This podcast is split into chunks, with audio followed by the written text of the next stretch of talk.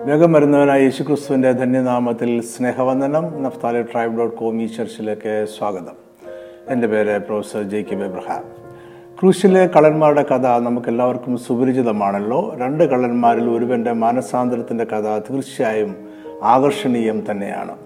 ഒരു മനുഷ്യന്റെ മാനസാന്തരം അവന്റെ ജീവിതത്തിൽ എപ്പോൾ വേണമെങ്കിലും സംഭവിക്കാമെന്നും അത് അവന്റെ ജീവിതത്തിന്റെ അവസാന നിമിഷത്തിലായാൽ പോലും ദൈവം സ്വീകരിക്കുന്നുവെന്നും എത്ര വലിയ പാവയ്ക്കും രക്ഷകൃപയാൽ വിശ്വാസം മൂലം ലഭ്യമാണ് എന്നും രക്ഷയ്ക്ക് യേശുവിലുള്ള വിശ്വാസവും മാനസാന്തരവും മാത്രം മതിയാകുമെന്നും ഈ സംഭവം നമ്മളെ പഠിപ്പിക്കുന്നു. സുവിശേഷ ഗ്രന്ഥങ്ങൾ പറയുന്നതനുസരിച്ച് യേശുവിന്റെ ക്രൂശീകരണ വേളയിൽ അവന്റെ വലത്തും ഇടത്തുമായ രണ്ട് കള്ളന്മാരെ ക്രൂശിച്ചു.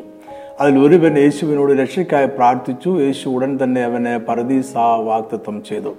ഈ സംഭവത്തെ ആസ്പദമാക്കി കത്തോലിക്ക സഭ ഈ നല്ല കളനെ വിശുദ്ധനായി പ്രഖ്യാപിച്ചിട്ടുണ്ട്.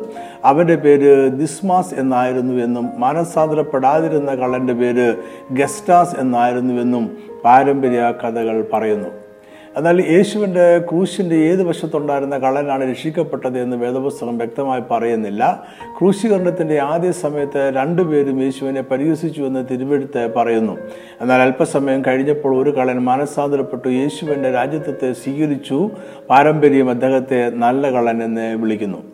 നല്ല കള്ളന്റെ രണ്ട് മൊഴികൾ സുവിശേഷത്തിൽ രേഖപ്പെടുത്തിയിട്ടുണ്ട്. ഒന്ന് അയാളുടെ കൂട്ടുകാരനായ യേശുവിന്റെ മറുവശത്ത് കൂശിൽ കിടക്കുന്ന കള്ളനോട് പറയുന്നതാണ്.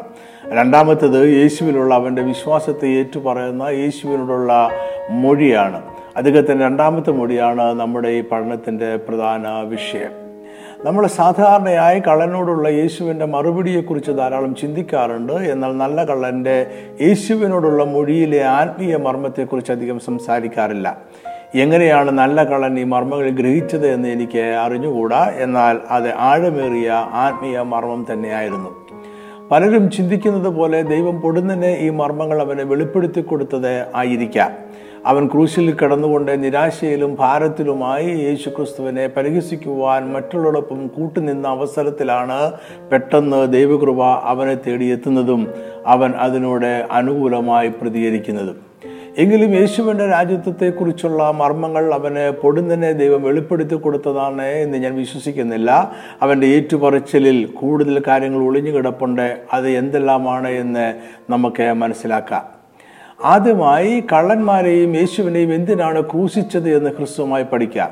എന്തുകൊണ്ടാണ് കള്ളന്മാരെ യേശുവിനോടൊപ്പം അന്നേ ദിവസം തന്നെ ക്രൂശീകരിച്ചത് എന്ന് മനസ്സിലാക്കുവാനാണ് നമ്മൾ ശ്രമിക്കുന്നത്? കള്ളന്മാർ കുറ്റവാളികളായിരുന്നു. എന്നാൽ യേശു കുറ്റവാളിയാണ് എന്ന് റോമൻ ഭരണകൂടം വിധിച്ചിരുന്നില്ല. എന്നാൽ യേശുവിൽ ദൈവദൂഷണവും റോമൻ സാമ്രാജ്യത്തിനെതിരെയുള്ള രാജ്യദ്രോഹവും യഹൂദ മതപ്രമാണിമാർ ആരോപിച്ചു. എന്നാൽ പിലാത്തോസും അന്റിപ്പാസ് എന്ന ഹെരോദ രാജാവും യേശുവിനെ വിസ്തരിച്ചുവെങ്കിലും റോമൻ സാമ്രാജ്യത്തിനെതിരായ യാതൊരു കുറ്റവും അവനിൽ കണ്ടെത്തിയില്ല. ഇത് പീലാത്തോസ് പരസ്യമായി പ്രഖ്യാപിച്ചുവെങ്കിലും യഹൂദ മത പ്രമാണിമാരുടെ സമ്മർദ്ദങ്ങൾക്ക് വഴങ്ങി പീലാത്തോസ് യേശുവിനെ ക്രൂശിക്കുവാൻ അനുവദിക്കുകയായിരുന്നു. യഹൂദ മത പ്രമാണിമാരെ സംബന്ധിച്ചിടത്തോളം യേശു അവരുടെ അധികാരത്തിനൊരു ഭീഷണിയായിരുന്നു. യേശു പ്രസംഗിച്ച ദൈവരാജ്യം അന്നത്തെ മതവ്യവസ്ഥിതിയെ ഇളക്കി മറിക്കുന്ന ഒരു നൂതന ചിന്തയായിരുന്നു. മാത്രമല്ല യഹൂദ മത പ്രമാണിമാർ പഠിപ്പിച്ചിരുന്ന പല രീതികളെയും യേശു ചോദ്യം ചെയ്യുകയും ചെയ്തു.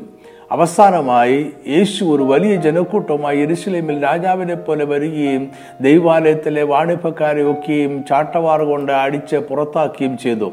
ഇത് അവരുടെ അധികാരത്തിനെതിരായ വെല്ലുവിളിയാണ്. അവരുടെ സാമ്പത്തിക വരുമാനത്തെ തകർക്കുകയാണ് യേശു ഒരു ഭീഷണിയായി മാറിക്കഴിഞ്ഞിരുന്നു. യേശു അവരുടെ അധികാരത്തിനും ശക്തിക്കും ഭീഷണിയാണ്. അവരുടെ മതത്തിന് ഭീഷണിയാണ്. അവരുടെ സാമ്പത്തിക വരുമാനത്തിന് ഭീഷണിയാണ്. അതിനാൽ യേശുവിന്റെ മരണം അവർക്ക് അത്യാവശ്യമായും വേഗം സംഭവിക്കേണ്ടതാണ്. യോഹനാൻ പത്തൊമ്പതിന്റെ മുപ്പത്തി ഒന്നിൽ പറയുന്നത് യേശുവിനെ ക്രൂശിച്ച ദിവസം ഒരുക്ക നാൾ ആയിരുന്നു എന്നാണ്. എന്ന് വെച്ചാൽ യേശുവിനെ ക്രൂശിച്ച ദിവസം ശബത്തിന്റെ തലേ ദിവസമായ ഒരുക്ക നാളായിരുന്നു. അതായത് ശബത്ത് ദിവസം ആഹാരം പാചകം ചെയ്യുന്ന ഉൾപ്പെടെ യാതൊരു ജോലികളും ചെയ്യുവാൻ കഴിയാത്തതുകൊണ്ട് ശബത്തിനായുള്ള ഒരുക്കങ്ങൾ തലേ ദിവസം നടത്തും. ഇത് വെള്ളിയാഴ്ച ദിവസമായിരുന്നു. ഇത്തരം ഒരുക്ക നാളിലാണ് യേശുവിനെ ക്രൂശിച്ചത്. കൂടാതെ അത് പെസക പെരുന്നാളിന്റെ ദിവസങ്ങളുമായിരുന്നു. ഇത് ആ ദിവസത്തിന്റെ പ്രാധാന്യം വർദ്ധിപ്പിച്ചു. സാധാരണയായി ക്രൂശിക്കപ്പെടുന്ന വ്യക്തി അതേ ദിവസം സൂര്യാസ്തമനത്തിന് മുമ്പ് മരിക്കാറില്ല. ക്രൂശിലെ മരണം വേദനാജനകവും ദൈർഘ്യമേറിയതുമായിരുന്നു. അതൊരു പതുക്കെയുള്ള മരണമായിരുന്നു. മരണം ആറു മണിക്കൂർ മുതൽ നാല് ദിവസം വരെ നീണ്ടുപോയേക്കാം. യഹൂദന്മാർക്ക് ഇത് അറിയാമായിരുന്നു. അതുകൊണ്ട് നമ്മൾ യോഹനാൻ പത്തൊമ്പതിന്റെ മുപ്പത്തി ഒന്നിൽ ഇങ്ങനെ വായിക്കുന്നു അന്ന് ഒരുക്ക നാളും ആ ശബത്ത് നാൾ വലിയതും ആകൊണ്ട് ശരീരങ്ങൾ ശബത്തിൽ ക്രൂശിൽ ഇരിക്കരുത് എന്ന് വെച്ച് അവരുടെ കാൽ ഒടിച്ച് എടുപ്പിക്കണം എന്ന് യഹൂദന്മാർ പീലാത്തൂസിനോട് അപേക്ഷിച്ചു. കാലുകളിലെ അസ്ഥി ഒടിക്കുന്നത് മരണം വേഗം സംഭവിക്കുവാനായിരുന്നു. ശബത്ത് ദിവസം ക്രൂശിൽ ശവശരീരം കിടക്കുവാൻ പാടില്ല. ക്രൂശിക്കപ്പെടുന്നവരുടെ ശവശരീരം വെള്ളിയാഴ്ച സൂര്യൻ അസ്തമിക്കുന്നതിന് മുമ്പേ മറവ് ചെയ്യണം. അതിനാൽ തന്നെ ശബത്തിന്റെ ഒരുക്ക നാളായ വെള്ളിയാഴ്ച കുറ്റവാളികളെ ക്രൂശിക്കാതെ ഇരിക്കുന്നതായിരുന്നു കൂടുതൽ സൗകര്യം. എന്നാൽ യഹൂദ മതപ്രമാണിമാരെ സംബന്ധിച്ചിടത്തോളം യേശുവിന്റെ മരണം വേഗം നടക്കേണ്ടത് ആവശ്യമായിരുന്നു. അതിനാൽ അവർ ഒരു അപകട സാധ്യത ഏറ്റെടുക്കുവാൻ തയ്യാറായി അവർ യേശുവിനെ ശബത്തിന്റെ ഒരുക്ക നാളിൽ തന്നെ ക്രൂശിച്ചു. അങ്ങനെ യേശു വന്ന് സൂര്യാസ്തമനത്തിന് മുമ്പ് മരിച്ചുവെന്നും അവന്റെ ശരീരം മറവ് ചെയ്തുവെന്നും തീർച്ചയാക്കേണ്ടെന്ന ഉത്തരവാദിത്തം അവർക്ക് ഉണ്ടായിരുന്നു. അതുകൊണ്ട് അവർ പിലാത്തോസിനോട് പറഞ്ഞു ശരീരങ്ങൾ ശവത്തിൽ ക്രൂശിന്മേൽ ഇരിക്കരുത് എന്ന് വെച്ച് അവരുടെ കാൽ ഓടിച്ച് എടുപ്പിക്കണം. ക്രൂശിക്കപ്പെടുന്നവർ മരിച്ചു കഴിഞ്ഞതിന് ശേഷമേ റോമൻ പടയാളികൾക്ക് അവിടെ വിട്ട് പോകുവാൻ കഴിയുമായിരുന്നുള്ളൂ. അതിനാൽ മരണം വേഗമാക്കുവാൻ അവർ കുറ്റവാളികളുടെ കാൽ ഒടിക്കുകയും മാറിടത്തിൽ ശക്തമായി അടിക്കുകയും ഹൃദയത്തിലേക്ക് കുന്തം കൊണ്ട് കുത്തുകയും അവരെ ശ്വാസം മുട്ടിക്കുവാൻ ക്രൂശിന്റെ ചൂട്ടിൽ തീ കത്തിച്ച് പോയിക്കുകയും ചെയ്യുമായിരുന്നു. അതായത് ശബത്തിന്റെ ഒരുക്ക നാളിൽ ഒരു കുറ്റവാളിയെ ക്രൂശിക്കുന്നതിൽ യഹൂദന്മാരെ സംബന്ധിച്ചിടത്തോളം ഒരു അപകട സാധ്യത ഉണ്ടായിരുന്നു. എന്നാൽ യേശുവിന്റെ കാര്യത്തിൽ ഈ അപകട സാധ്യത ഏറ്റെടുക്കുവാൻ മതപ്രമാണിമാർ തയ്യാറായിരുന്നു. രണ്ട് കള്ളന്മാരെ ഒരുക്ക നാളിൽ ക്രൂശീകരിക്കുന്നതിലും അതേ അപകട സാധ്യതയുണ്ട്. അവരെ ഒരുക്ക നാളിൽ തന്നെ ക്രൂശിക്കണമെന്നോ ക്രൂശിക്കുമ്പോൾ ഒന്നിലധികം പേരെ ക്രൂശിക്കണമെന്നോ നിർബന്ധമില്ലായിരുന്നു. എങ്കിൽ ഇത്ര തിരക്കിൽ അവരെ ശവത്തിന്റെ ഒരുക്ക നാളിൽ തന്നെ യേശുവിനോടൊപ്പം ക്രൂശിച്ചത് എന്തുകൊണ്ടായിരിക്കും? അവർ അന്ന് മരിച്ചില്ല എങ്കിൽ അതിലുള്ള അപകട സാധ്യത ആരേറ്റെടുക്കും തീർച്ചയായും ഇത് യേശുവിനും എഴുന്നൂറ് വർഷങ്ങൾക്ക് മുമ്പേ യഷയാ പ്രവാചകനും പിന്നീട് ദാവീദും പ്രവചിച്ചതിന്റെ നിവൃത്തിയാണ്. യഷയ അമ്പത്തി മൂന്നിന്റെ പന്ത്രണ്ട്. അതുകൊണ്ട് ഞാൻ അവന് മഹാന്മാരുടെ കൂടെ ഓഹരി കൊടുക്കും ബലവാന്മാരുടെ കൂടെ അവൻ കൊള്ള പങ്കിടും. അവൻ തന്റെ പ്രാണനെ മരണത്തിന് ഒഴുക്കിക്കളയും അനേകരുടെ പാപം വഹിച്ചും അതിക്രമക്കാർക്ക് വേണ്ടി ഇടനിന്നുകൊണ്ടു അതിക്രമക്കാരോട് കൂടെ എണ്ണപ്പെടുകയും ചെയ്യാൽ തന്നെ. സങ്കീർത്തനം ഇരുപത്തിരണ്ടിന്റെ പതിനാറ് നായ്ക്കൾ എന്നെ വളഞ്ഞു ദുഷ്ടന്മാരുടെ കൂട്ടം എന്നെ ചുറ്റിയിരിക്കുന്നു. അവരെന്റെ കൈകളെയും കാലുകളെയും തുളച്ചു. ഈ പ്രവചന നിവൃത്തിയിൽ ആഴമുള്ള ആത്മീയ മർമ്മങ്ങൾ അടങ്ങിയിട്ടുണ്ട്. ക്രൂശീകരണം യഹൂദ പ്രമാണങ്ങൾ അനുസരിച്ചുള്ള ശിക്ഷാരീതി ആയിരുന്നില്ല യഹൂദ പ്രമാണം അനുസരിച്ച് ഏറ്റവും ക്രൂരമായ ശിക്ഷ കുറ്റവാളികളെ കല്ലെറിഞ്ഞു കൊല്ലുക എന്നതായിരുന്നു.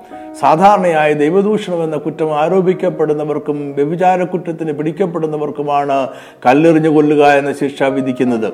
കുറ്റവാളിയെ കൈകൊണ്ട് തൊടാതെ കൊല്ലുന്നു അവന്റെ ശരീരവും ആരും മറവ് ചെയ്യാതെ തന്നെ കല്ലുകൾ കൊണ്ട് മൂടുന്നു എന്നതാണ് ഈ ശിക്ഷാരീതിയുടെ പ്രത്യേകത. ക്രൂശീകരണം അക്കാലത്തൊരു റോമൻ ശിക്ഷാരീതിയായിരുന്നു. അത് വളരെയധികം വേദനയും നിന്ദയും പരിഹാസവും നിറഞ്ഞതും ക്രമേണയും സാവധാനവുമുള്ള മരണമായിരുന്നു. അതിന്റെ ഭയാനകത കാരണം അതിന് യോഗ്യമായ കുറ്റങ്ങൾ ആരും ചെയ്യുകയില്ലായിരുന്നു. ജനങ്ങൾ ഒരുമിച്ച് കൂടുന്ന പൊതുവായ സ്ഥലങ്ങൾക്ക് സമീപമുള്ള കുന്നുകൾക്ക് മുകളിൽ സകലരും കാണുവാൻ തക്കവണ്ണമായിരുന്നു ക്രൂശീകരണം നടപ്പാക്കിയിരുന്നത്. അത് മറ്റുള്ളവർക്കുള്ള ശക്തമായ ഒരു താക്കീതായിരുന്നു. ക്രൂശീകരണം വളരെ നിന്ദം ആയിരുന്നതിനാൽ സാധാരണയായി റോമൻ പൗരന്മാരെ ക്രൂശീകരണത്തിന് വിധിക്കുകയില്ലായിരുന്നു വളരെ താഴ്ന്ന നിലവാരത്തിലുള്ള കുറ്റവാളികൾ കുറ്റം ചെയ്ത പടയാളികൾ രാജ്യദ്രോഹികൾ എന്നിവരെയായിരുന്നു ക്രൂശീകരിച്ചിരുന്നത്. യജമാനന്മാരെ വിട്ട് ഓടിപ്പോയി കുറ്റകൃത്യം ചെയ്യുന്ന അടിമകൾ യജമാനന്മാരുടെ കുതിരകളെ മോഷ്ടിക്കുന്ന അടിമകൾ എന്നിവർ താഴ്ന്ന നിലവാരത്തിലുള്ള കുറ്റകൃത്യം ചെയ്യുന്നവരിൽ ഉൾപ്പെട്ടിരുന്നു. റോമ സാമ്രാജ്യത്തിനെതിരെയുള്ള ലഹളയും പ്രക്ഷോഭങ്ങളും പ്രവർത്തനങ്ങളും രാജ്യദ്രോഹമായിരുന്നു. രാജ്യദ്രോഹികൾക്കുള്ള ശിക്ഷ എപ്പോഴും ക്രൂശീകരണമായിരുന്നു. റോമൻ സാമ്രാജ്യം തന്നെയാണ് അധികാരിയും ശക്തവും എന്ന സന്ദേശമാണ് ക്രൂശീകരണത്തിലൂടെ പ്രവിശ്യകളിലെ ജനങ്ങൾക്ക് നൽകുവാൻ അവർ ശ്രമിക്കുന്നത്. അവർ അടക്കി വാഴുന്ന ജനങ്ങൾ സാമ്രാജ്യത്തിന് മുന്നിൽ തികച്ചും നിസ്സഹായർ മാത്രമാണ്. ക്രൂശിക്കപ്പെടുന്ന വ്യക്തിയുടെ ഇരു കൈകളും നീട്ടി ആണിയടിക്കുന്നതും കാലുകളിൽ ആണിയടിക്കുന്നതും ഈ സന്ദേശം നൽകുന്നു. ശരീരത്തിലെ മുറിവുകളിൽ കുത്തി മാംസം ഭക്ഷിക്കുവാൻ ശ്രമിക്കുന്ന കഴുകനെയോ മുറിവുകളിൽ അരിച്ചു നടക്കുന്ന ഒരു ഈച്ചയെ പോലും ഓടിച്ചു കളയുവാൻ ക്രൂശിൽ കിടക്കുന്നവന് കഴിയേയില്ല. ഇതായിരുന്നു ക്രൂശീകരണത്തിന്റെ ഭയാനകത. യേശുവിന്റെ മേൽ യഹൂദ മത പ്രമാണിമാർ ആരോപിച്ചത് രാജ്യദ്രോഹമായിരുന്നു. യേശു യഹൂദന്മാരുടെ രാജാവ് അവകാശപ്പെട്ടു. അവൻ ജനങ്ങളെ ഒരുമിച്ച് കൂട്ടി റോമൻ സാമ്രാജ്യത്തിനെതിരെ കലാപം ഉണ്ടാക്കുവാൻ ശ്രമിച്ചു എന്നിങ്ങനെയുള്ള ആരോപണങ്ങളാണ് അവർ ഉന്നയിച്ചത്. ഈ കുറ്റാരോപണങ്ങളുടെ അടിസ്ഥാനത്തിലാണ് യേശുവിനെ ക്രൂശിച്ചത്.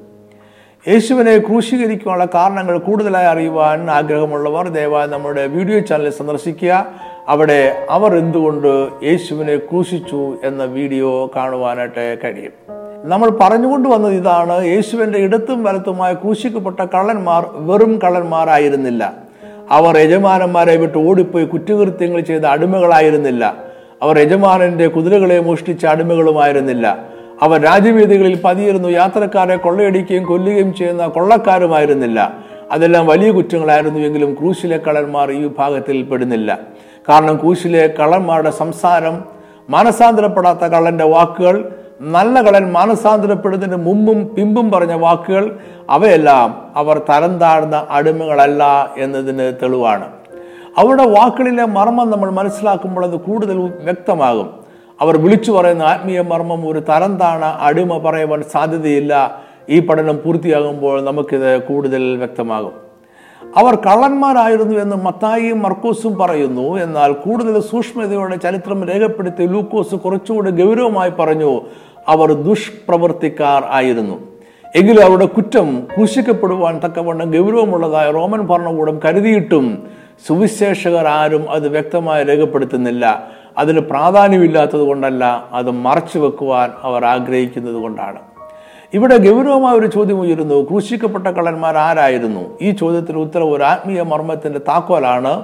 നല്ല കള്ളൻ വിളിച്ചു പറഞ്ഞ ആത്മീയ മർമ്മത്തിന്റെ താക്കോലാണിത്. അതിനാൽ അവരെക്കുറിച്ച് മനസ്സിലാക്കുവാൻ അന്നത്തെ സാമൂഹ്യ രാഷ്ട്രീയ പശ്ചാത്തലത്തിൽ സംഭവ്യമായ മറ്റൊരു വഴിക്ക് നമുക്ക് ചിന്തിക്കാം. സുവിശേഷകർ ആരും തന്നെ അവർ ആരായിരുന്നു എന്ന് വ്യക്തമാക്കാതെ ഇരിക്കുന്നതിനാൽ അവരെക്കുറിച്ച് മനസ്സിലാക്കുവാൻ അവരുടെ തന്നെ വാക്കുകളെ വീണ്ടും വീണ്ടും വായിക്കുക എന്നത് മാത്രമേ മാർഗമുള്ളൂ. നമുക്കാദ്യം അവർ യേശുവിനെ പരിഹസിക്കുന്ന വാക്കുകൾ വായിക്കാം. ലൂക്കോസ് ഇരുപത്തി മൂന്നിന്റെ മുപ്പത്തി ഒമ്പതിൽ മാനസാന്തരപ്പെടാത്ത കള്ളൻ പറയുന്നു നീ ക്രിസ്തു അല്ലയോ? നിന്നെ തന്നെയും ഞങ്ങളെയും രക്ഷിക്ക എന്ന് പറഞ്ഞു അവനെ ദുഷിച്ചു. മത്തായി ഇരുപത്തി ഏഴിന്റെ നാൽപ്പത് മുതൽ നാൽപ്പത്തി നാല് വരെയുള്ള വാക്യങ്ങളിൽ മഹാപുരോഹിതന്മാരും ശാസ്ത്രിമാരും മൂപ്പന്മാരും യേശുവിനെ പരിഹസിക്കുന്നതായി നമ്മൾ വായിക്കുന്നു. അവർ പരിഹസിച്ചു പറഞ്ഞത് ഇതാണ് മന്ദിരം പൊളിച്ച് മൂന്ന് നാൾ കൊണ്ട് പണിയുന്നവനെ നിന്നെ തന്നെ രക്ഷിക്ക ദൈവപുത്രനെങ്കിൽ ക്രൂശിൽ നിന്ന് ഇറങ്ങി വാ എന്ന് പറഞ്ഞു. ഇവൻ മറ്റുള്ളവരെ രക്ഷിച്ചു തന്നെത്താൻ രക്ഷിപ്പാൻ കഴിയുകയില്ല. അവൻ ഇസ്രായേലിന്റെ രാജാവാകുന്നുവെങ്കിൽ ഇപ്പോൾ ക്രൂശിൽ നിന്ന് ഇറങ്ങി വരട്ടെ എന്നാൽ ഞങ്ങൾ അവനിൽ വിശ്വസിക്കും. നാൽപ്പത്തി നാലാം വാക്യത്തിൽ നമ്മൾ വായിക്കുന്നു അങ്ങനെ തന്നെ അവനോടുകൂടെ ക്രൂശിച്ചിരുന്ന കള്ളന്മാരും അവനെ നിന്ദിച്ചു. ഇതിന്റെ സാരം ഇതാണ്. മഹാപുരോഹിതന്മാരും ശാസ്ത്രിമാരും മൂപ്പന്മാരും ക്രൂശിലെ രണ്ട് കള്ളന്മാരും യേശുവിനെ പരിഹസിച്ചു. അവർ പരിഹസിച്ചു പറഞ്ഞത് ഇതൊക്കെയാണ്. യേശു ദൈവപുത്രൻ എന്നും രാജാവെന്നും അവൻ ക്രിസ്തു എന്നും അവകാശപ്പെട്ടു. അതിന്റെ അർത്ഥം ഈ പരിഹാസം എല്ലാം ദൈവപുത്രൻ ദൈവരാജ്യം രാജ്യത്വം അഥവാ യേശുവാണ് ദൈവരാജ്യത്തിന്റെ രാജാവ് എന്നിവയെക്കുറിച്ച് ആയിരുന്നു. ഈ മർമ്മം നമ്മുടെ മനസ്സിൽ ആഴത്തിൽ പതിയണം. യേശു ഈ ഭൂമിയിലെ തന്റെ പരസ്യ ശുശ്രൂഷ ആരംഭിക്കുന്നത് സ്വർഗരാജ്യം സമീപിച്ചിരിക്കാൻ മാനസാന്തരപ്പെടുവീൻ എന്ന് പ്രഖ്യാപിച്ചുകൊണ്ടാണ്. യേശു തന്റെ പരസ്യ ശുശ്രൂഷ അവസാനിപ്പിക്കുന്നത് അവൻ ദൈവരാജ്യത്തിന്റെ രാജാവാണ് എന്ന് പ്രഖ്യാപിച്ചുകൊണ്ടാണ്. ലൂക്കോസ് ഇരുപത്തി മൂന്നിന്റെ മൂന്ന് പിലാത്തോസ് അവനോട് യഹൂദന്മാരുടെ രാജാവോ? എന്ന് ചോദിച്ചതിന് ഞാനാകുന്നു എന്ന് അവനോട് ഉത്തരം പറഞ്ഞു. യേശുക്രിസ്തുവിന്റെ ചരിത്രം ദൈവരാജ്യത്തിന്റെ ചരിത്രമാണ്. വേദപുസ്തകം ആദിയോടന്തം ദൈവരാജ്യത്തെക്കുറിച്ചാണ്. തിരുവഴുത്തിലെ എല്ലാ സംഭവങ്ങളും ദൈവരാജ്യത്തെക്കുറിച്ചുള്ളതാണ്. ഈ വെളിച്ചത്തിൽ വേണം നമ്മൾ വേദപുസ്തകം വായിക്കുവാനും മനസ്സിലാക്കുവാനും. അതായത് യേശുവിനെ പരിഹസിക്കുവാനായി ക്രൂശിലെ കള്ളന്മാർ ഉപയോഗിച്ച വാക്കുകൾ പോലും ദൈവരാജ്യത്തെക്കുറിച്ചുള്ളതായിരുന്നു. മഹാപുരോഹിതന്മാരും ശാസ്ത്രിമാരും ദൈവാലയത്തിലെ മൂപ്പന്മാരും പറഞ്ഞ അതേ വാക്കുകളാണ് ക്രൂശിലെ കള്ളന്മാരും പറഞ്ഞത്. അവിടെ വാക്കുകൾ വെറും തരം താഴ്ന്ന കള്ളന്മാരിൽ നിന്നും അവരെ വേറിട്ട് നിർത്തുന്നു. നിശ്ചയമായും അവർ വ്യത്യസ്തമായ ഒരു സാമൂഹിക പശ്ചാത്തലത്തിൽ നിന്നും ഉള്ളവർ ആണ്. അവരുടെ പശ്ചാത്തലം ദൈവരാജ്യത്തെക്കുറിച്ച് ബോധ്യമുള്ള മഹാപുരോഹിതന്മാരുടെയും ശാസ്ത്രിമാരുടെയും മൂപ്പന്മാരുടെയും പശ്ചാത്തലം ആണ്. ഇവിടെയാണ് ക്രൂശിലെ കള്ളന്മാർ വെറും കള്ളന്മാരല്ലായിരുന്നു എന്ന ചിന്ത നമ്മളിൽ ഉളവാകുന്നത്. റോമൻ സാമ്രാജ്യത്തിന് അവർ കള്ളന്മാരെക്കാൾ വലിയ കുറ്റവാളികളായിരുന്നു.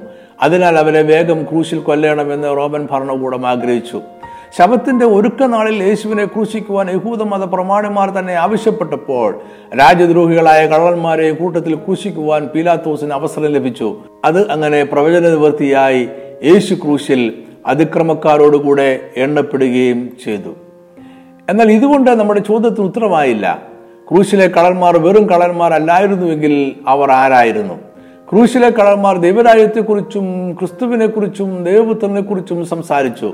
യഹൂദന്മാരെ രക്ഷിക്കുവാൻ മഷിക ജനിക്കുമെന്നും അവൻ സകല ശത്രുക്കളുടെയും കയ്യിൽ നിന്നും അവരെ വിടിവിക്കുമെന്നും അവൻ നിത്യമായ ഒരു രാജ്യത്വം സ്ഥാപിക്കുമെന്നും അവർ ഉറപ്പോടെ വിശ്വസിച്ചിരുന്നു.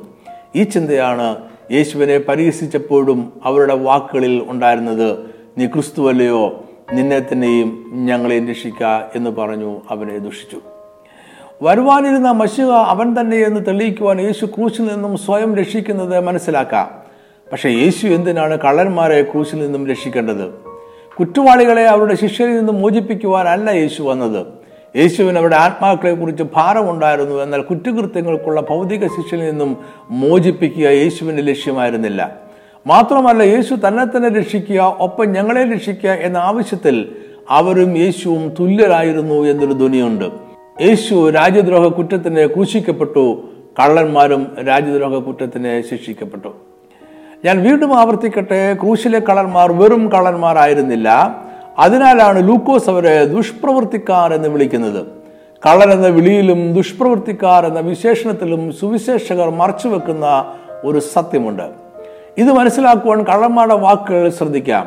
അതിൽ നിറയെ ദൈവരാജ്യം എന്ന അവരുടെ പ്രതീക്ഷയുണ്ട്. അവരുടെ ഹൃദയത്തിൽ ദൈവരാജ്യത്തെക്കുറിച്ചുള്ള വാഞ്ചയുണ്ട്. ദൈവരാജ്യത്തെക്കുറിച്ചുള്ള യേശുവിന്റെ പഠിപ്പിക്കൽ അവർക്ക് അറിയാം യേശുവിന്റെ അവകാശവാദങ്ങൾ അവർക്കറിയാം.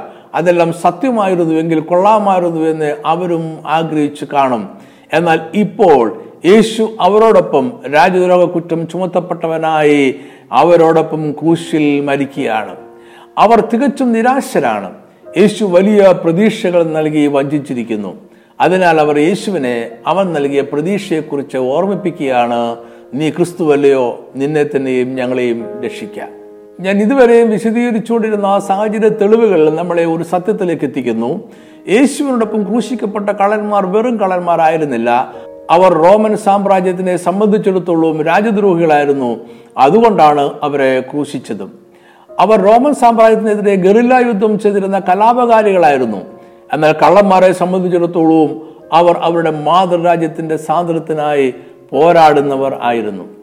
രാജ്യദ്രോഹത്തിന് പിടിക്കപ്പെടുന്ന കലാപകാരികൾക്ക് ശരിയായ വിചാരണ ലഭിക്കാറില്ല. അവരിൽ കുറ്റം ആരോപിക്കപ്പെട്ടാൽ ഉടൻ തന്നെ ക്രൂശീകരണമെന്ന ശിക്ഷ വിധിക്കുകയായി. അവരുടെ ശിക്ഷ നടപ്പാക്കുന്നതിനായി കാത്തിരിക്കുകയോ ശിക്ഷാവിധിക്കും നടപ്പാക്കുന്നതിനും ഇടയിൽ ഇടവേള ഉണ്ടാവുകയോ പതിവില്ലായിരുന്നു. അപ്പീലുകളോ പുനഃപരിശോധനാ ഹർജികളോ നൽകുവാൻ അവസരം ലഭിക്കില്ല. അവരെ എത്രയും വേഗം ക്രൂശിക്കും. അവരുടെ മരണം വളരെ വേദനാജനകമായിരിക്കും അവരെ ചാട്ടവാറുകൾ കൊണ്ട് അടിക്കും. ആഹാരവും വെള്ളവും നിഷേധിക്കപ്പെടും. ഉറങ്ങുവാനോ വിശ്രമിക്കുവാനോ അവസരം നൽകുകയില്ല. ശരീരത്തിലെ മുറിവുകളിൽ നിന്നും രക്തം വാർന്ന് ഒലിച്ചുകൊണ്ടിരിക്കും കൈകൾ ബന്ധിക്കപ്പെട്ടിരിക്കും എന്നതിനാൽ മുറിവുകളിൽ ഇഴഞ്ഞു നടക്കുന്ന ഈച്ചകളെ പോലും അവർക്ക് ഓടിക്കുവാനാവില്ല വേഗം മരിച്ചാൽ മതി എന്ന് ആഗ്രഹിക്കത്തക്കവണ്ണം അവർ നിന്ദിക്കപ്പെടുകയും പരിഹസിക്കപ്പെടുകയും ചെയ്യും. റോമൻ പടികളിലേക്ക് സങ്കല്പിക്കുവാൻ കഴിയുന്ന എല്ലാ ക്രൂരതകളും അവരോട് ചെയ്യും. കാരണം റോമൻ ഗവൺമെന്റിനെ അവർ രാജ്യദ്രോഹികളാണ്. അവരെ എത്രയും വേഗം അതിക്രൂരമായി ക്രൂശിക്കണം. ക്രൂശീകരണത്തിനായി വിധിക്കപ്പെട്ടവരെ ഒരു മരത്തടിയോട് ചേർത്ത് കെട്ടുകയോ ആണി കൊണ്ട് അവരുടെ കൈകളും കാലുകളും അടിച്ച് ഉറപ്പിക്കുകയോ ചെയ്യും. അവരുടെ കൈകൾ ഇരുവശത്തേക്കും വലിച്ച് നീട്ടപ്പെട്ടിരിക്കും. അതിനുശേഷം ഈ മരത്തടി അല്ലെങ്കിൽ ക്രൂശ് ഒരു വലിയ കുഴിയിൽ ഉറപ്പിക്കും. അങ്ങനെ ക്രൂശിക്കപ്പെടുന്നവർ ഇരു കൈകളും നീട്ടപ്പെട്ടവരായി ആണികളാൽ തറയ്ക്കപ്പെട്ടവരായി നിസ്സഹായരായി നഗ്നരായി ക്രൂശിൽ കിടക്കും. സൂര്യന്റെ കഠിനമായ ചൂടും രാത്രിയിലെ മഞ്ഞും മഴയും എല്ലാം അവർ അനുഭവിക്കേണ്ടി വരും. അവരുടെ രക്തം കുടിക്കുവാനും മാംസം കൊത്തി ഭക്ഷിക്കുവാനും കണ്ണുകൾ കുത്തിയെടുക്കുവാനുമായി വരുന്ന കഴുകന്മാരെ അവർ കാട്ടി ഓടിക്കുവാൻ കഴിയുകയില്ല ഈ നിസ്സഹായ അവസ്ഥ റോമസ് സാമ്രാജ്യത്തിന്റെ സർവാധികാരത്തെയും ശക്തിയെയും കാണിക്കുന്നു. റോമസ് സാമ്രാജ്യമാണ് അധികാരത്തിൽ പ്രവിശ്യകളിലെ ജനങ്ങൾ അശക്തരായ അടിമകൾ മാത്രമാണ്. ക്രൂശിക്കപ്പെടുന്ന വ്യക്തി മരിക്കുവാൻ ആറു മണിക്കൂർ മുതൽ നാല് ദിവസങ്ങൾ വരെ എടുത്തേക്കാം. അവന്റെ മരണത്തിന് ശേഷവും ചില ദിവസങ്ങൾ അവന്റെ ശരീരം ക്രൂശിൽ തന്നെ വെച്ചേക്കും. കഴുകന്മാർ കുത്തിപ്പറിക്കുന്ന ശരീരത്തിന്റെ ഭീകര കാഴ്ച മറ്റുള്ളവർക്ക് ഒരു പാഠം ആയിരിക്കണം. ഇനി ആരും റോമൻ സമ്പ്രദായത്തിനോ നിലവിലുള്ള സാമൂഹ്യ വ്യവസ്ഥിതിക്കോ എതിരായ കലാപം സൃഷ്ടിക്കുവാൻ പാടില്ല. അതിനുശേഷം ശേഷിക്കുന്ന ശരീരഭാഗങ്ങളെ സമീപത്തുള്ള ഏതെങ്കിലും കുഴിയിൽ എറിഞ്ഞുകളയും ക്രൂശിക്കപ്പെടുന്നതിന് മാന്യമായ ഒരു ശവസംസ്കാരം പോലും നൽകുകയില്ല അന്നത്തെ കാലത്ത് മാന്യമായ ശവസംസ്കാരം സ്വർഗത്തിൽ ലഭിക്കുവാൻ ഇടയുള്ള മാന്യമായ സ്വീകരണത്തിന് ആവശ്യമാണ് എന്ന് അവർ വിശ്വസിച്ചിരുന്നു. എന്നാൽ ക്രൂശിക്കപ്പെടുന്നവന് ഈ ഭൂമിയിൽ മാന്യമായ ശവസംസ്കാരവും സ്വർഗത്തിൽ മാന്യമായ സ്വീകരണവും നിഷേധിക്കപ്പെടുകയാണ്. അവൻ ഭൂമിയിലും സ്വർഗത്തിലും ശവിക്കപ്പെട്ടവനാണ്.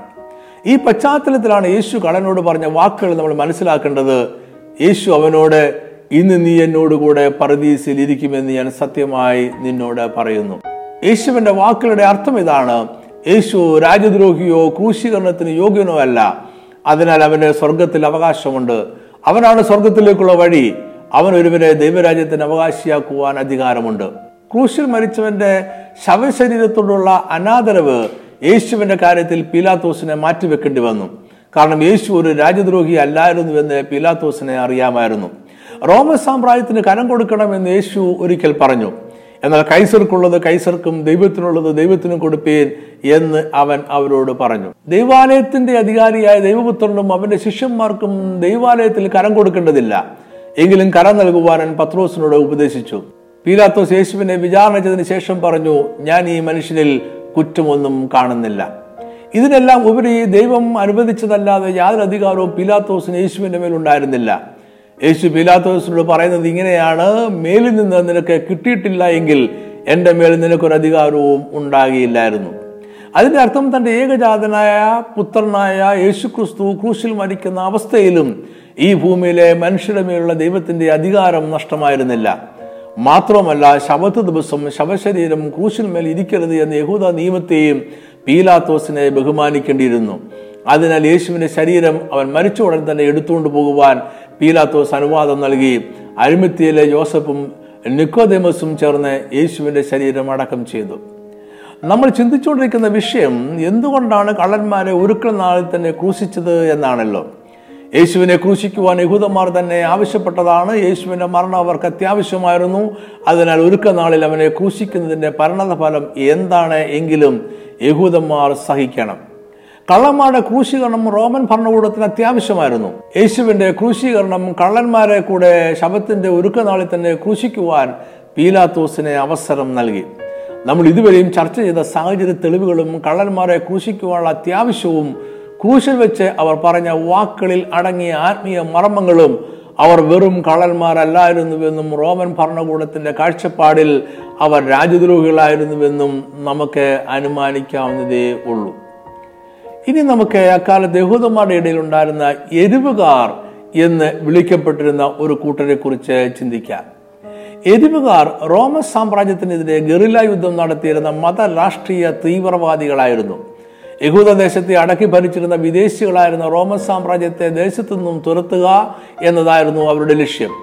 മഹാനായ ഹെരോദാവ് എന്നറിയപ്പെട്ടിരുന്ന റോമൻ സാമ്രാജ്യത്തിന്റെ പ്രവിശ്യ ഭരണത്തലവന്റെ കാലത്ത് ഗലീല എന്ന സ്ഥലത്തായിരുന്നു അവർ ആദ്യം രൂപം കൊണ്ടത്.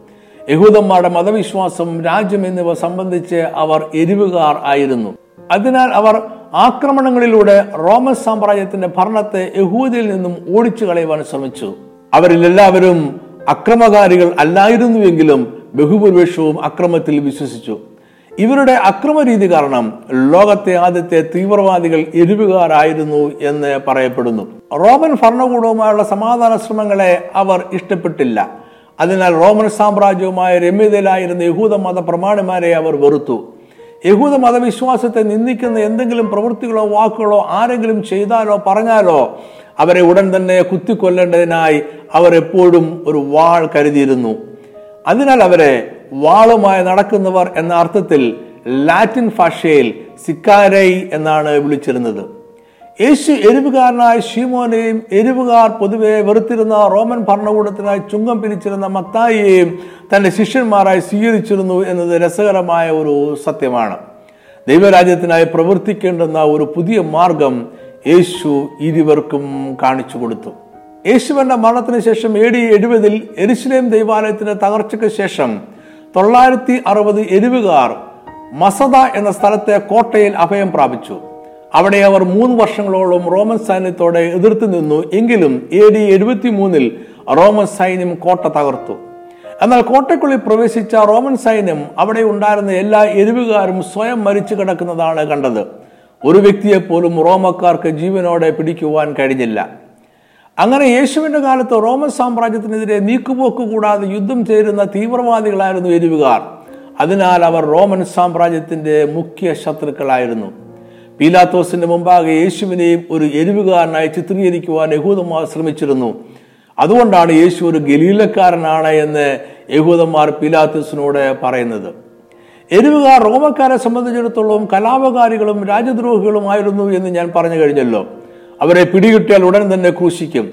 എരിവുകാർ യഹൂദ മതവിശ്വാസത്തിലും തീഷ്ണത ഉള്ളവരായിരുന്നു അവരുടെ പ്രതീക്ഷ എരിശിലം കേന്ദ്രമാക്കി സ്ഥാപിക്കപ്പെടുന്നതും ദൈവം രാജാവായിരിക്കുന്നതും നിത്യവുമായ ദൈവരാജ്യമായിരുന്നു. അതിനാൽ യേശു പ്രസംഗിച്ച ദൈവരാജ്യത്തിൽ അവർക്ക് താല്പര്യമുണ്ടായിരുന്നു എന്നാൽ യേശു ഉപദേശിച്ച മാർഗം അവർക്ക് സ്വീകാര്യം ആയിരുന്നില്ല. ഇനി നമുക്ക് ക്രൂശിലെ കളന്മാർ ആരായിരുന്നു എന്നതിന്റെ അന്തിമ ഉത്തരത്തിലേക്ക് വരാം. ക്രൂശിലെ കളന്മാർ യഹൂദന്മാരുടെ ഇടയിലെ എരിവുകാർ എന്ന വിഭാഗത്തിലെ അംഗങ്ങളായിരുന്നു. റോമൻ ഭരണകൂടം അവരെ രാജ്യദ്രോഹികളായി കണക്കാക്കിയിരുന്നതിനാൽ പിടികിട്ടിയപ്പോൾ തന്നെ അവരെ ക്രൂശിച്ചു. അതേ കുറ്റം ആരോപിക്കപ്പെട്ടതിനാൽ റോമക്കാർ യേശുവിനെയും ക്രൂശിച്ചു. രണ്ടു കൂട്ടരുടെയും കുറ്റം ഒന്നായിരുന്നതിനാൽ അവരെ ഒരുമിച്ച് ഒരേ സ്ഥലത്ത് ക്രൂശിച്ചു. അങ്ങനെ യശയാവ് അമ്പത്തിമൂന്ന് പന്ത്രണ്ടിലെ പ്രവചനപ്രകാരം യേശു അതിക്രമക്കാരോടുകൂടെ എണ്ണപ്പെടുകയും ചെയ്തു. ഇപ്പോൾ എന്തുകൊണ്ട് കള്ളന്മാരെ ക്രൂശിച്ചു? എന്തുകൊണ്ട് യേശുവിനോടൊപ്പം കള്ളന്മാരെ ശബത്തിന്റെ ഒരുക്ക നാളിൽ തന്നെ ക്രൂശിച്ചു? ആരായിരുന്നു കള്ളന്മാർ? എന്നീ ചോദ്യങ്ങൾക്കുള്ള ഉത്തരമായി. ഈ അറിവ് നല്ല കള്ളന്റെ ക്രൂശിലെ മൊഴിയുടെ ആത്മീയ മർമ്മം ഗ്രഹിക്കുവാൻ നമ്മളെ ഏറെ സഹായിക്കും. കള്ളന്റെ മൊഴിയിൽ ആഴത്തുള്ള ഒരു ആത്മീയ മർമ്മം വെളിവാകുന്നുണ്ട്. ലൂക്കോസ് ഇരുപത്തി മൂന്നിന്റെ നാൽപ്പത്തിരണ്ട്. പിന്നെ അവൻ യേശുവെ നീ രാജ്യത്വം പ്രാപിച്ചു വരുമ്പോൾ എന്നെ ഓർത്തുകൊള്ളണമേ എന്ന് പറഞ്ഞു. ഞാൻ മുമ്പ് പറഞ്ഞതുപോലെ നല്ല കള്ളൻ ഗലീലയിലെ എരിവുകാർ എന്ന മത രാഷ്ട്രീയ തീവ്രവാദി കൂട്ടത്തിലെ അംഗമായിരുന്നു.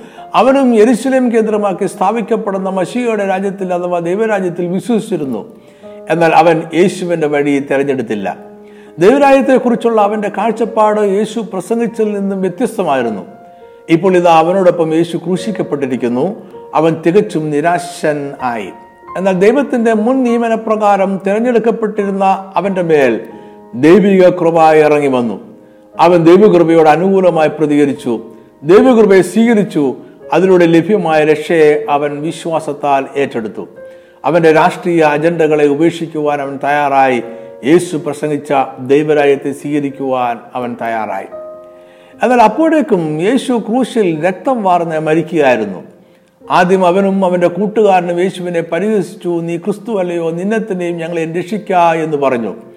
യേശു ഇനി ഒരിക്കലും ജീവനോടെ തിരിച്ചു വരികയില്ല എന്ന് അവർക്ക് തീർച്ചയായിരുന്നു. മാനസാന്തരപ്പെട്ട നല്ല കളനും ഒരു അത്ഭുതം പ്രതീക്ഷിച്ചില്ല. കാരണം അതിലും വലിയ ഒരു ആത്മീയ മർമ്മം അവന് വെളിപ്പെട്ട് കിട്ടി. യേശു നിശ്ചയമായും ക്രൂശിൽ മരിക്കും. യേശുവിന്റെ മരണം മാനവരാശിയുടെ വീണ്ടെടുപ്പിന് ആവശ്യമാണ്.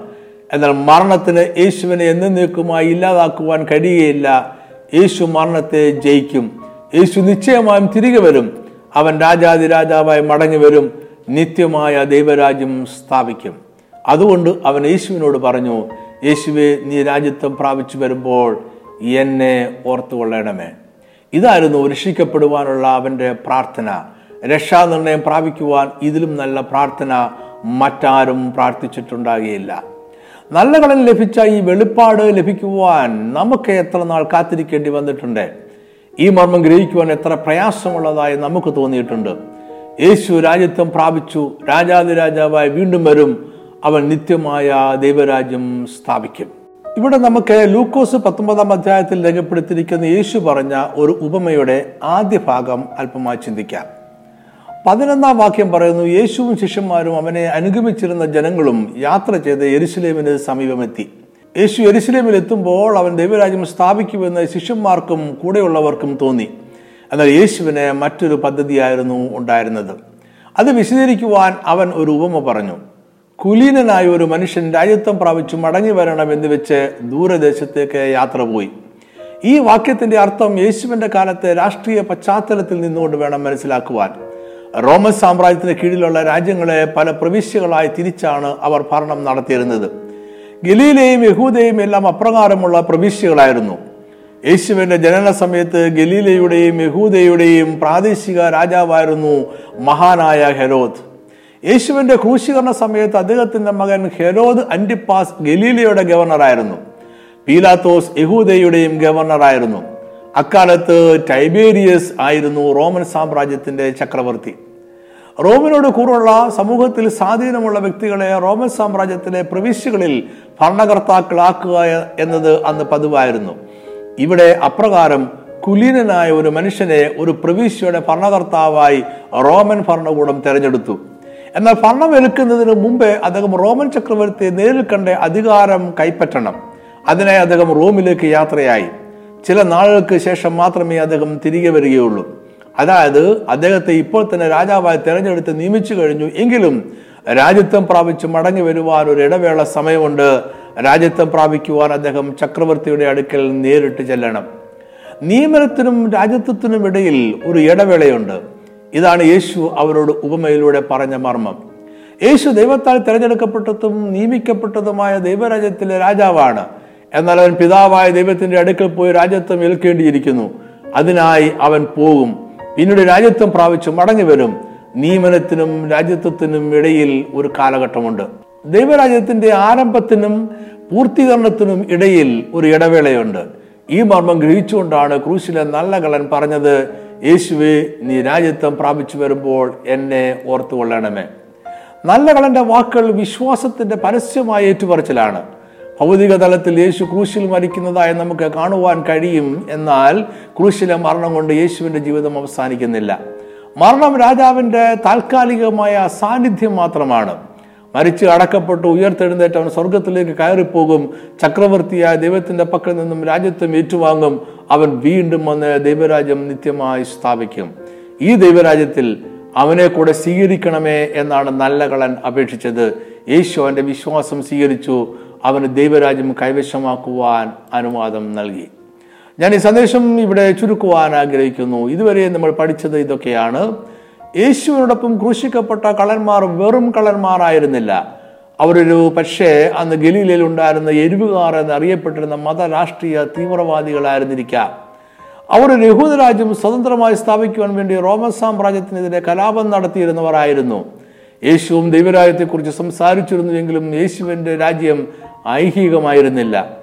യേശുവിന്റെ മരണം ദൈവരാജ്യത്തിന്റെ അവസാനമല്ല. തിരഞ്ഞെടുക്കപ്പെട്ട രാജാവ് ചക്രവർത്തിയുടെ പക്കൽ നിന്നും രാജ്യത്തും ഏറ്റുവാങ്ങി മടങ്ങി വരുവാനുള്ള ഇടവേള മാത്രമാണ്. യേശു വീണ്ടും വരും ദൈവരാജ്യം നിത്യമായി സ്ഥാപിക്കപ്പെടും. ക്രൂശിൽ കിടന്ന നല്ല കളന് ദൈവത്തിന്റെ കൃപ ലഭിച്ചു. അവൻ ദൈവകൃപയോട് വേഗം അനുകൂലമായി പ്രതികരിച്ചു. അവൻ യേശുവിലും അവന്റെ രാജ്യത്വത്തിലും ദൈവരാജ്യത്തിലുമുള്ള വിശ്വാസം പരസ്യമായി ഏറ്റുപറഞ്ഞു. യേശു അവന് ദൈവരാജ്യം വാക്തത്വം ചെയ്തു. യേശു വീണ്ടും തന്റെ രാജ്യം സ്ഥാപിക്കുവാൻ മടങ്ങി വരും നിശ്ചയം. ഞാൻ ഈ സന്ദേശം അവസാനിപ്പിക്കട്ടെ. അതിനു മുമ്പ് ഒരു കാര്യം കൂടി നിങ്ങളെ ഓർമ്മിപ്പിക്കട്ടെ. എല്ലാ മാസവും ഒന്നാമത്തെയും മൂന്നാമത്തെയും ശനിയാഴ്ച വൈകിട്ട് അഞ്ച് മണിക്ക് പവർ വിഷൻ ടി വിയിൽ ഞാൻ ദൈവചനം പങ്കുവെക്കുന്നുണ്ട്. ദൈവചനം ഗൗരവമായി പഠിക്കുവാൻ ആഗ്രഹിക്കുന്നവർ മറക്കാതെ കാണുക മറ്റുള്ളവരോടും കൂടെ പറയുക. ഈ പഠനം നിങ്ങൾക്ക് അനുഗ്രഹമായിരുന്നു എന്ന് വിശ്വസിക്കുന്നു. ഈ സന്ദേശം ഇത്രത്തോളം കണ്ടതിനും കേട്ടതിനും വളരെ നന്ദി. ദൈവം നിങ്ങളെ സമൃദ്ധമായി അനുഗ്രഹിക്കട്ടെ.